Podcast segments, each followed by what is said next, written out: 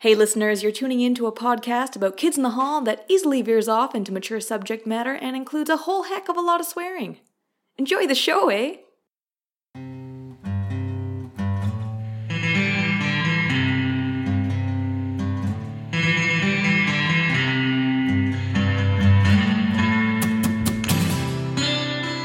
Welcome to Kip and Tell, a podcast about kids in the hall that today has a fan base like Shirling, but in just a few years will be the monster trucks of podcasting. That was a great intro. Thank I you, liked it. thank you. Loved I'm it. very proud of it. We'll be reviewing every episode of the Kids in the Hall with witty banter and unmissable segments like which rye bread is best, and if a cop sketch is about potatoes, does anybody care? I'm Hans Seidemann in Prince Rupert, British Columbia, and I'm joined today, as ever, by Kalina McCortoff in London, England. Hello, Kalina. The cops ruined potatoes for me. The cops ruined cops for me.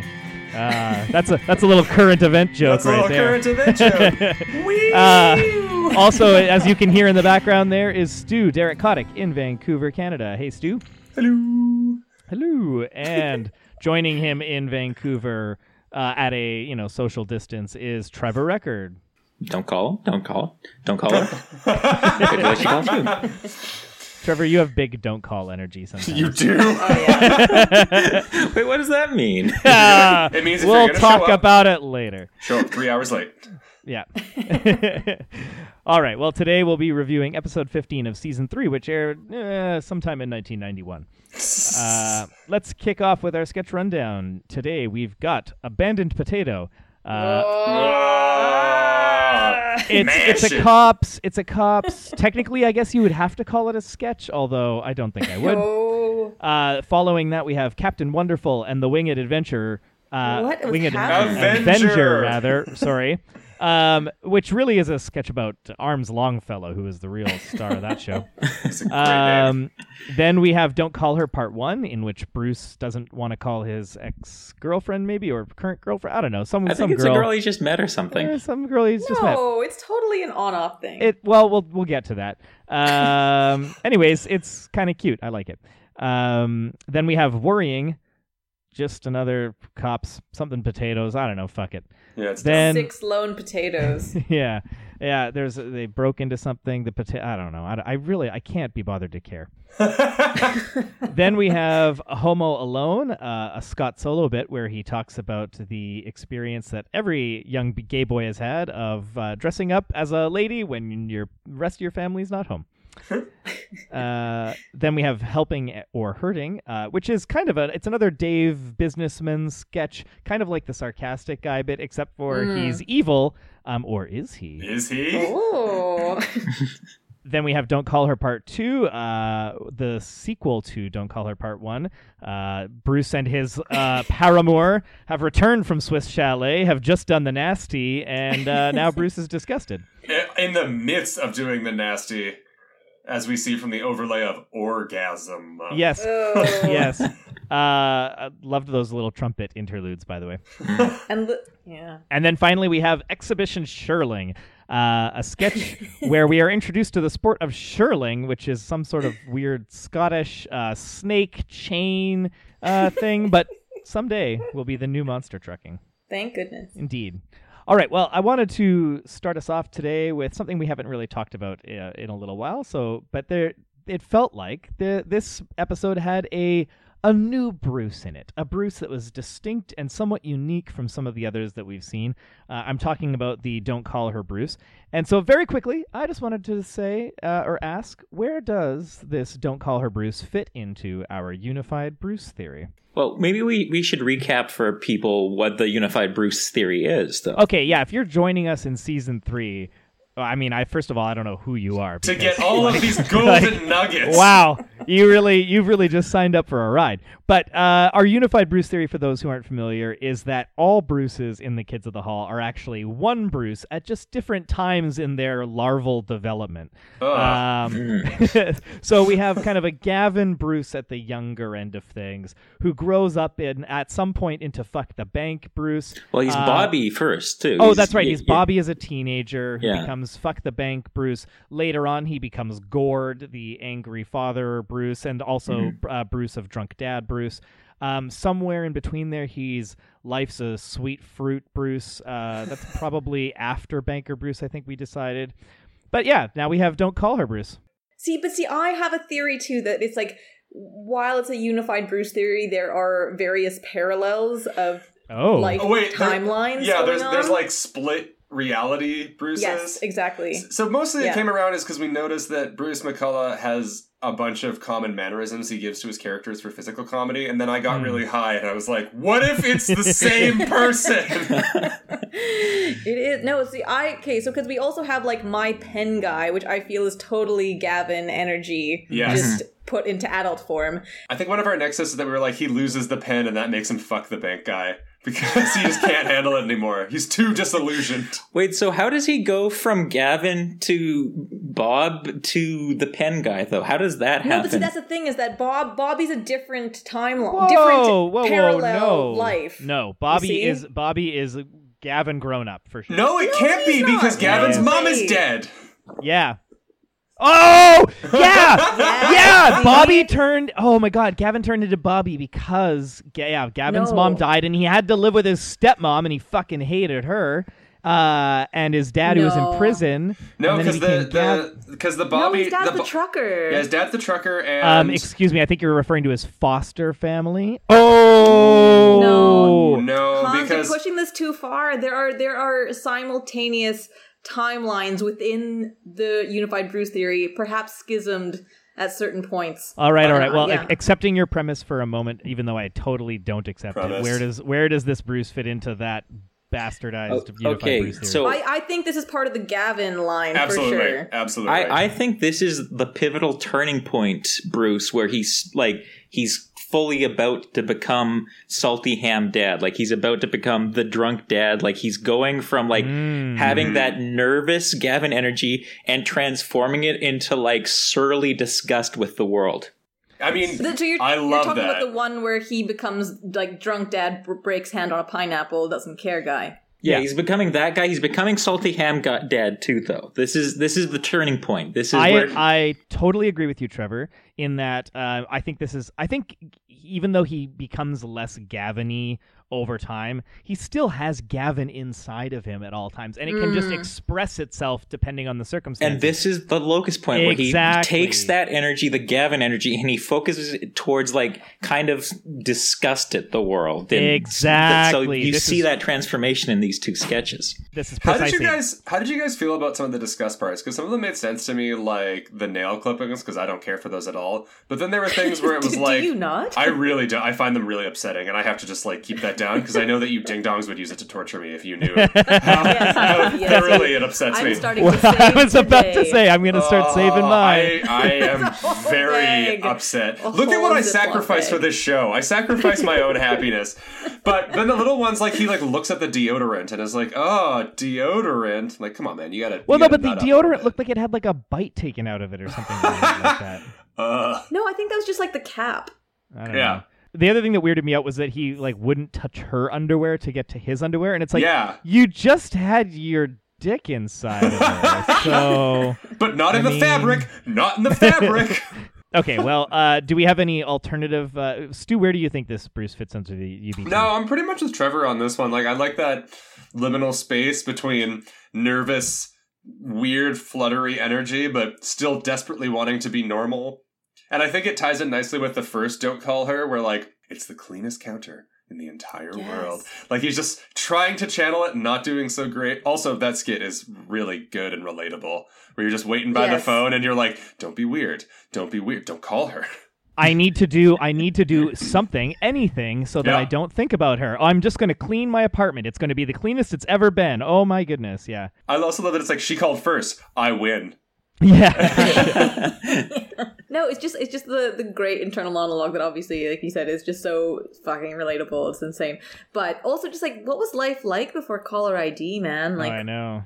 Mm. I I mean, I remember that from childhood, but I also wasn't um having these problems. Yeah, like age, nobody. so- I, I remember having the similar dynamic, but I was like, nobody was going to call me. Like, what are they?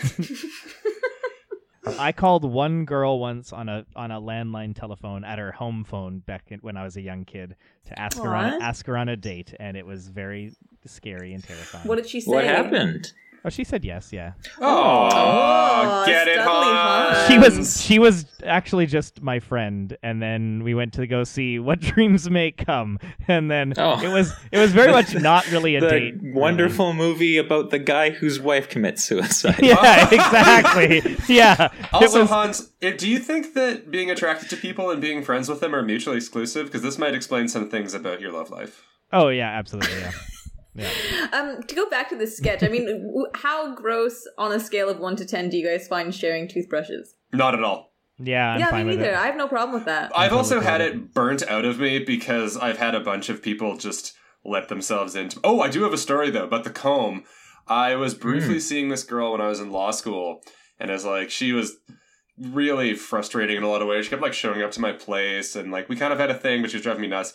Anyway, she comes out of the bathroom and she's brushing her hair, and I was like, "So, kind of making yourself at home here?" And she's like, "Oh, I just thought I was a little frizzy," and I'm like, "That is my roommate's brush." And then my roommate at the time, Mike Yang, Oh, walks no. out of his bedroom and he's like, "Really making herself at home, huh?" And I'm like, "I'm on it, Mike. Mike, I'm on it."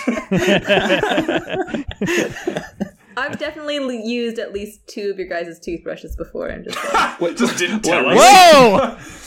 Whoa! Okay, so she's used. out I, I am pretty sure one of them is me, and I don't think you told me that because you stayed at my house several times. But okay, In my in my mind, Kalina does it at the same time. Like she just sneaks in with her little rat hands, and she's like, "It's Kalina time," and just is like brushing the tops and the bottoms at the same time. Well, I don't know if we. Well, well, that was me- dumb, and I enjoyed it a lot. Let me. Yeah, yeah, that that was that was nice.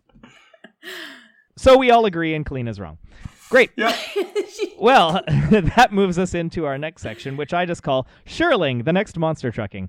Um, yes. This episode finishes off with a somewhat longer sketch about the exhibition sport of shirling, uh, where Scottish men chain each other uh, together and then they circle a whiskey barrel and try to not get bitten or sprayed by the venom of a cobra, while simultaneously trying to get other team people bitten or sprayed by a cobra. Anyways, I just thought this sketch was kind of cute and I wanted to talk about it. What did you guys think about shirling? so I had to Google Shirling To to, make make, sure it wasn't real. A real, like, to, I mean, I didn't think that it necessarily involved a cobra. I just thought that it must have. It sounded so familiar that it must be a sport, but it definitely isn't. So, but there is an Urban Dictionary entry that explains the sport as you just have Hans, and it does attribute it, the creation of this sport to Kids in the Very Hall, which I enjoyed.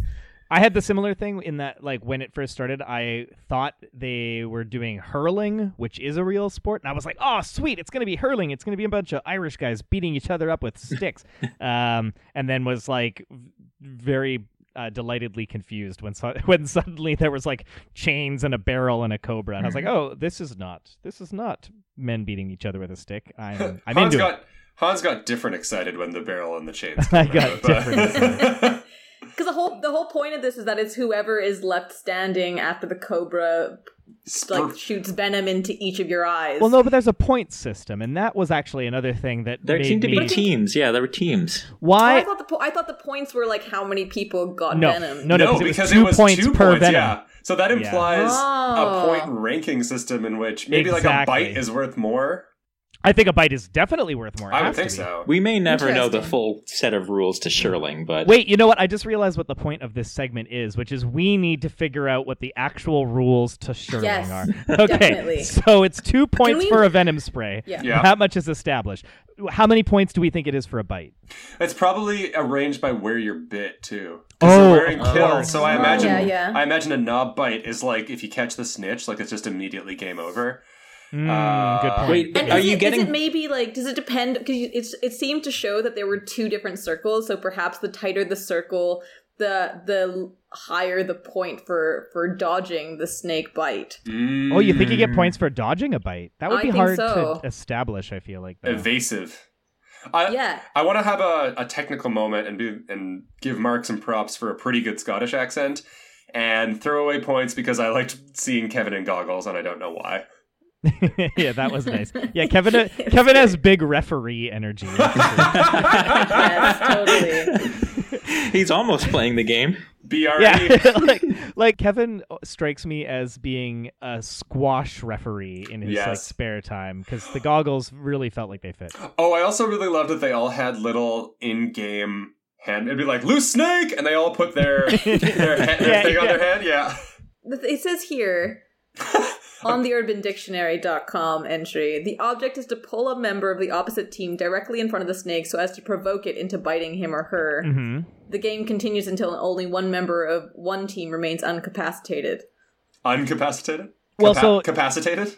But this is just Yeah. Urban Dictionary. They're just Yeah, doing I'm- the same I'm- thing I'm- we're doing, trying to work backwards to figure it out. I know. Look, I'm just I'm just trying to establish sort of a baseline upon which we can build. Do you think that barrel interference is allowed? Like, are, are you allowed Oh. to boot the barrel, or does, does do you think that would be offside? Because a lot of the old like rugby Hmm. is very forgiving with the transgressions, and so I'm like, I, I could Mm. see it being like a very much anything goes. So Yeah. now with the booting of the barrel, would you do that to like to agitate the snake so that Yeah, it yeah, bites yeah. whoever's Totally. in I, front I of Yeah, think it, that's or a real Statue of Liberty play because when you boot the barrel, you're most likely going to get bit yourself. But you gotta you gotta. But it's going to rile the snake up, so if you don't get bit, Well, so I'm thinking if you boot the snake, it'll either bite whoever is right in front of it, or it'll turn towards the source of the boot. But if you're if you're clever and you pull the circle like laterally right as you do the boot, like if you coordinate with your team members, then the snake will turn and it'll be a different because it was alternating team members, right? Yeah, yeah, yeah. That's what I'm saying. It's like it's Mm. it's some galaxy brain. yeah, work yeah. yeah. there. You, you give it you give it a boot, you do a s- you do a, a, a twist, and then The- you try and get you know. The the so boot the and thing: tug. do you do you have different positions? Oh yeah, for sure. Yeah. you're gonna have a riler you're gonna have a puller you're gonna have a you're gonna have a you're gonna have someone who's just like a tank who's able to get bit a bunch and uh and not go down you know Oh, you you could definitely have a dodger. So if there Yeah. are any Yep. points for evasion, you got to make sure that when you boot it, the person right across from you, of course, is the opposition, but right next to it is an amazing evader. yeah. i mean there's a can- big yeah. part of this which is like if you have different roles on your team then how you align yourself um like uh, Mm. spread out amongst the, Oh, pla- the yeah, positions no. of the other team is a huge thing right formation is going to be critical. Because Also, or if- is it or is it uniform? it seems like it has to be uniform. Wasn't it uh, alternating? It was just that's what Yeah, i yeah, mean yeah, it but- was alternating, yeah. So like, do you put yourself next to another evader, or do you have to stand next to a what you call it a jabber? I think that depends. I think that Uh, depends on the a- strength of your a coaching. riler A Well, riler, exactly. Yeah. I mean, if you've got a Dodger who's right next to a Riler and a tank, like you're gonna score so many points because they're gonna keep getting the snake coming at you, and, and your Dodger is gonna be in like prime position to miss. Exactly. I just realized how invested I became in this sport. yeah, that, that checks out. I also love the like dollar store Frank Oz animatronics for that snake. It looked so bad, but it So made me yeah. really So happy. bad snake. Yeah. I also love the like the. The- You could see the tube that the spray was coming out of whenever it opened its mouth to, to spray. Anyways, No, that's that's, that's, not what's that- biologically part of the snake. yeah, that's what snakes look like, man. yeah, sure. Where did you go to school? Um, so we've agreed Cobras next are exotic. next time we're all together, we're gonna have a four-person uh, Shirling game. Obviously. Okay. totally in. But then, how? I mean, do we? Do you always have to use a snake? Yes. What else yes. are you gonna use? I don't know. You could have like a stand-in. A You know, it's like, you, like if you were if you were gonna have children learn how to play shirling before they were of age, to You do it with of the take on garter that kind of First of all, there are no Scottish children. There are only tiny Scottish men. even the Point even the. Scottish girls are tiny Scottish men. That yep, that is that is correct. They're so lovely. they are they are really lovely people. They're the fucking worst. Okay. Um, I don't. I don't think this is a game that's practiced either. Like, like, have you seen the Highland games? The games are just like they throw a log, and it's like there's no practicing that. It's just a strong guy throws a log as hard as he can, and then Oh, another guy does. No, the no, same. no. Caber toss apparently has like very It's- specific technique because you have to like yeah. kind of lift with your legs and like flip it. I think you can't just You- if you- javelin it. That's the whole point. Is if you don't get, you need to get exactly the right amount of rotation on the caber because you want it to land and then roll forward. Yeah. If you don't get the right rotation, then it then it hits and then it falls backwards and you lose like a full lo- caber length of distance. You know. And it's So- fucking big. They're like at least six feet, I think. oh, they're massive. No, they're Yeah. full on like logs. They're like ten foot logs. Yeah. So I'd like to point out. So I'm I'm on the Visit Scotland website, and there is a blog post from 2016 that was trying to like probably uh, get their foot in the door during the Olympics, and uh, they have a they have a list of the nine amazing Scottish sports that are worthy of the Olympics, and they Oh. include shinty, which is like, as far as I understand it, it's like field hockey, but you're allowed to lift the a hockey stick above your waist, so you just like fucking hit people in the eye. Um, then there's something Sure. called the the Ba game, which is like it's it's a, they call it a high octane football game, like soccer, where two teams challenge each other for possession of the coveted Ba, which is a handmade leather ball filled with cork.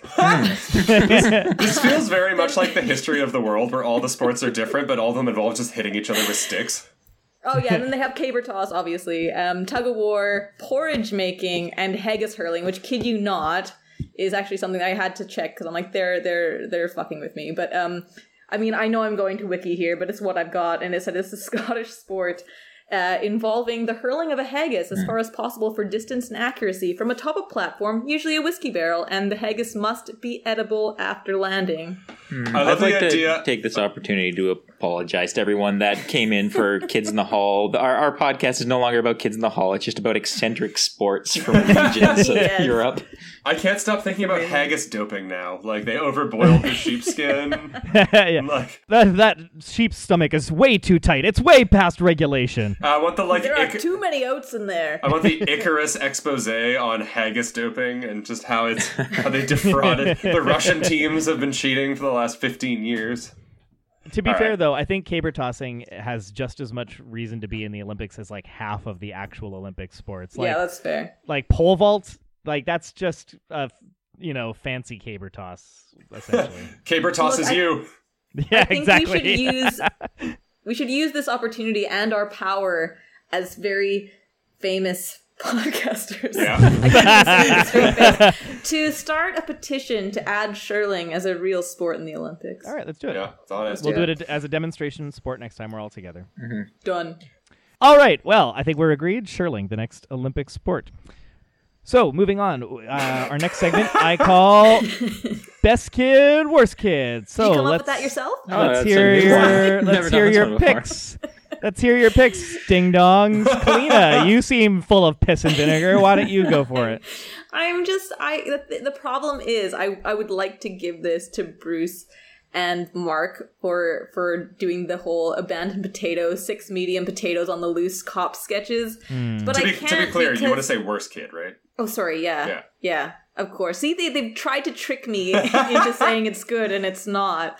But I I just want to mash those potatoes and chuck them in the bin. Mm-hmm. But uh no, I but the problem is is that like Mark makes up for it. I feel as as like the satanic worshipping boss Mm-hmm. in helping or hurting, and Bruce obviously like in Don't Call Her is so good. I and and then in the Shirling one too, I, Mark is so good. I I I'm really struggling on this one, and I can you know Scott also in Homo Alone he absolutely kills it. Mm-hmm. I mean the only problem. I would have is I didn't like what is it long armed fellow what's it called Oh, Arms didn't like him? Wow, he was the. st- Oh, my God. Star of the he show. Was, he, but, but he was probably the best best one in there. I don't know. Yeah. Like I and I can't even give it to Kevin because he was great in in Shirling and helping her hurting. I I'm I really just feel like I want to give this to the potatoes. the Well, that's your worst. it. But what about your best kid? Who's your best kid? Okay, best kid is probably gonna have to go to Scott just because I really loved in Homo Alone how he threw down those cans and really committed to digging his heels in. Yeah. All right. Trevor, good. how about Uh, you? The worst kid definitely is the potato, um, Mm-hmm. because I hate the the cop sketches this episode. But uh, Mark and Bruce do do pretty good. I, I really like Mark's Shirling guy. Uh, he's just he just wants his dumb sport to be a popular He's so sport. earnest about it. Yeah. He's so excited when uh, Bruce's monster trucker says that Shirling might become like the next monster trucking. Yeah. It's a good it's it's a good sport. You know, Shirling's also a good sport. I, it is. is. That And was he's got like really, this, uh, a wistful tear. It was really charming just to see. It was like, yeah, the rock star monster trucker comes in and is like pretty cool about it. Like, yeah, the, the, the door was pretty light. And he's like, you know what? Don't worry about it. Like, oh, Uh. Bruceo, look at you go.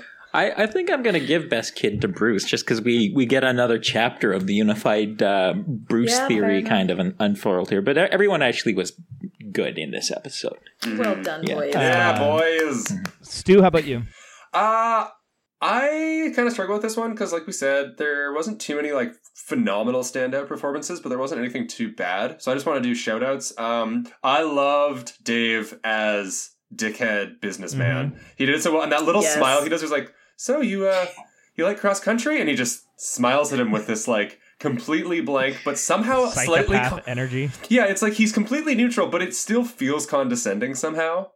And I, I kind of love that as the uh the like head canon that Dave living his best life, like in the palm of God, is being a dickhead helping other people. Like he punches Kevin in the stomach and he's like, Why would you oh fifty dollars? Like like the way that he can make the best impact in life is just to be as destructive as possible. I kinda love that. Kevin Yeah, that's good. Kevin's pretty good, although it's more Kevin stuff. Like it's just sort of that like Kevin self destructs in public, and we all get to watch. Mhm. Mark was good. The Scott sta sketch was pretty standout, although he's not in this one too too much. And Brucio, sweet sweet Brucio. I hate that we had to watch him have an orgasm, though, as lo- little as it was, you know. Oh, and props to the to the female actor for like really selling her orgasm. That was Oh, yeah, good. This this was She the nailed it. same actress that was in the the affair in season two. Yeah. I don't- yeah. But no, she's not the exact same. No, I just looked was- it up. It's the same actress. Yeah, I thought she looked very different as well, but I She guess looks it's very her. different. People can Anyways. change, boys. Uh, I just want to say for the record that back in 1991, she was hot. Yeah, Um, I'll, con- I'll I'll bite on that one. Yeah. Stu, Stu, did you did you actually pick a, a best and worst though, or did you just like noodle on about how they were all great? I kind of thought that I threw up enough smoke screens that no one would call me out. Uh, Hans, tell us your views. okay, well, um, much like you all, I agree that the the cops potatoes was worst. Here's here's what I'm gonna say. I think we need to uh, agree that the cops. I don't want that to reflect poorly on Bruce or Mark going forward because I feel like it's not Bruce and Mark. It's like Bruce and Mark in a dissociative fugue state where Oh. they where they lose all sense of what is funny and become cops instead. No, or they Hans, something. you- they're fully aware of what they're doing. You are I in just- an, you are in an abusive relationship, Hans. You're like it wasn't I- him. It no, must like I'm- they wrote it. They're the only ones who I'm just because it. it. It, they're so bad that anytime there's a cops in an episode, it just basically means that you can't give Bruce and Mark best kid because the cops are always so bad. But in this episode, both Mark and Bruce were both very good, and I just mm. I, I don't want to as bad as the cops are. I think they're bad enough now that I can just see them and just ignore them, and I don't have to count it against. I'm them hundred anymore, you know? percent with you, Hans. I have a theory that like they just made a huge batch of cops episodes, and whenever like Kevin wanted to have like a bad thing about his anxiety, they're like, "Oh, can't fit it in this episode because we need a cop sketch about a potato." That's Yeah. why we all agree that's funnier than you being anxious in a bathtub. oh, that In my- so shit. in That's my so head shit. canon um they did a couple cop sketches early on the fans loved it and lorne was like more cops we need more cops and then they just they resented it and so they started making shitty cops because they didn't want to do it anymore and this was the result and you are so I you are fully in an abusive relationship. You're like I think what probably happened is that they really thought, okay, well, this is getting old, but we can't bring back the Helens because they've gotten too famous now and are charging us too much cash. and they're dead And and the Helen's few riders are along way. crazy. oh, actually, And then You know the that- problem is, is that yeah, I mean, they probably were like, oh, well, you know, we were on Saturday Night Live on Lorne's other show, so you know, we actually know what's funny, guys. yeah. I like what you were saying about doing them in a batch because I noticed that when they shoot them, it multiple like when there's multiple police departments in one episode, they're always on the same set. exactly That is true. Shot the same. Yeah. And now I can't stop thinking about a Helen episode where they're all like wearing sunglasses and the sketch is about trying to get them back on the show and they're too much of a big shot now from their fame of being in a field and they're just like i would really love difficult. to see a too, a too many cooks sketch made with all the helens you know? I want to see Rockstar Helens. Yeah. Okay, but anyways, that get uh, we're getting away from my point, which is who are the best and worst. So, um, forgetting about cops because I I want to forget about the cops. I'm going to give best kid uh, this week to Mark. Uh, because he was great as the uh, very understanding uh, businessman boss who al- also So happens to be a Satanist and wants to sacrifice Jenkins after a quick nine holes, um, and was also just wonderful. Jenkins is very as- sacrificable. As, yeah, oh, yeah, Yes. very much. Yeah, Mhm. big sacrifice energy. Um, and he was also great as both like the very sentimental Shirling exhibition owner and also one of the Shirling players who was very nervous about getting bit and got sprayed with some venom, I believe. Right. So, Mhm. um, so good job, Mark. And worst kid this week, I think I will give to really none of them. I mean, they were all they were all very good in their specific roles this week. No None bad them- boys. no bad boys. No bad boys. I mean, other than just cops. I will give it to cops. Cops. Cops was just bad. and potatoes. Potatoes are bad. Yeah. All right. Well, before we go, let's choose our standout sketch uh, for the episode um, with a rating out of five. So let's keep it short and quick, pals. Trevor, why don't you kick kick us off? Uh, I would say Shirling gets four venomous snakes out of five for me. Mm, good one. And worst worst sketch is is always going to be potato for all of us. So. Yeah. yeah, Blanket good. potato we can, we can skip the worst. sketch. Yeah. We all know what it is. Yeah, I mean, I have to. It's like totally s- so closely split between Homo Alone, Helping or Hurting, and Exhibition Shirling. But given how much there is to say about Shirling, I'm going to have to uh, join you in in for uh, enthusiastic Scottishmen for that one. Stu? I really like Don't Call Her Part 1. There's just some real good Agreed. Brucio action. We got to see a real girl, a real girl. And there was just little parts that really did it for me. It was just like, I don't know, Swiss Chalet. And she's like, yeah. And he's like, yeah. Like he gets so excited at the notion of going to Swiss Chalet. Good shit. That's a real Toronto thing, I, I think. That, Oh. Like the Swiss Chalet. I had a friend who was from Toronto, and she always used to go on about. I've never Swiss been to Swiss Chalet. they think they, I know. uh, they have it here, don't they? In Vancouver. yeah, yeah. yeah. There's like I one so. in all of Vancouver. I Is think, it What can yeah. you order Chinese? Swiss? Chalet? Like, it looked like it was Chinese It's food. boring white people food. It's rotisserie Chalet. chicken. Yeah. It's that's all it is. Oh. Okay, first thing that comes up on the restaurant. Yeah, there's a rotisserie mail. That's Oh all my it God. is. Okay. It is, um, yeah. So Stu, did you pick one of those in the end? Is it is, is Yeah, don't, call her. her? Don't call her. Okay. Uh, I kind of agree with you, Stu. I had I had it as a as a close three way between "Don't Call Her" Part One, "Helping or Hurting," and "Exhibition Shirling." And in the end, I'm going to give it to "Don't Call Her." I think as well. Yeah. I I just love that energy of like don't call her, don't call her. I was uh, I I was burning something in, and he's like grabbing the pot and Yeah. putting it on the stove and like making up the excuse. Like there's just something about that felt very true to me, and I liked that a lot. So I like that the girl was also really wound up too. He's like, I don't know, I Yeah. can meet you in like 10 minutes. And she's like, okay. yeah, they they both know what's going on there. So, anyways, it was it was a sweet si- slice of life, but those other two were also very good. Good job, Kit. Marvelous. All right. Well, that's it for our season three, episode 15 review. Join us next week for our episode 16 review, which will be hosted by Trevor. In the meantime, you can find us as ever on Twitter at Kith and Tell Pod. Please weigh in on your favorite sketch and enjoy some delightful gifts. Thanks so much for listening to Kith and Tell. See you next week. Bye. Bye. See you at Swiss Chalet.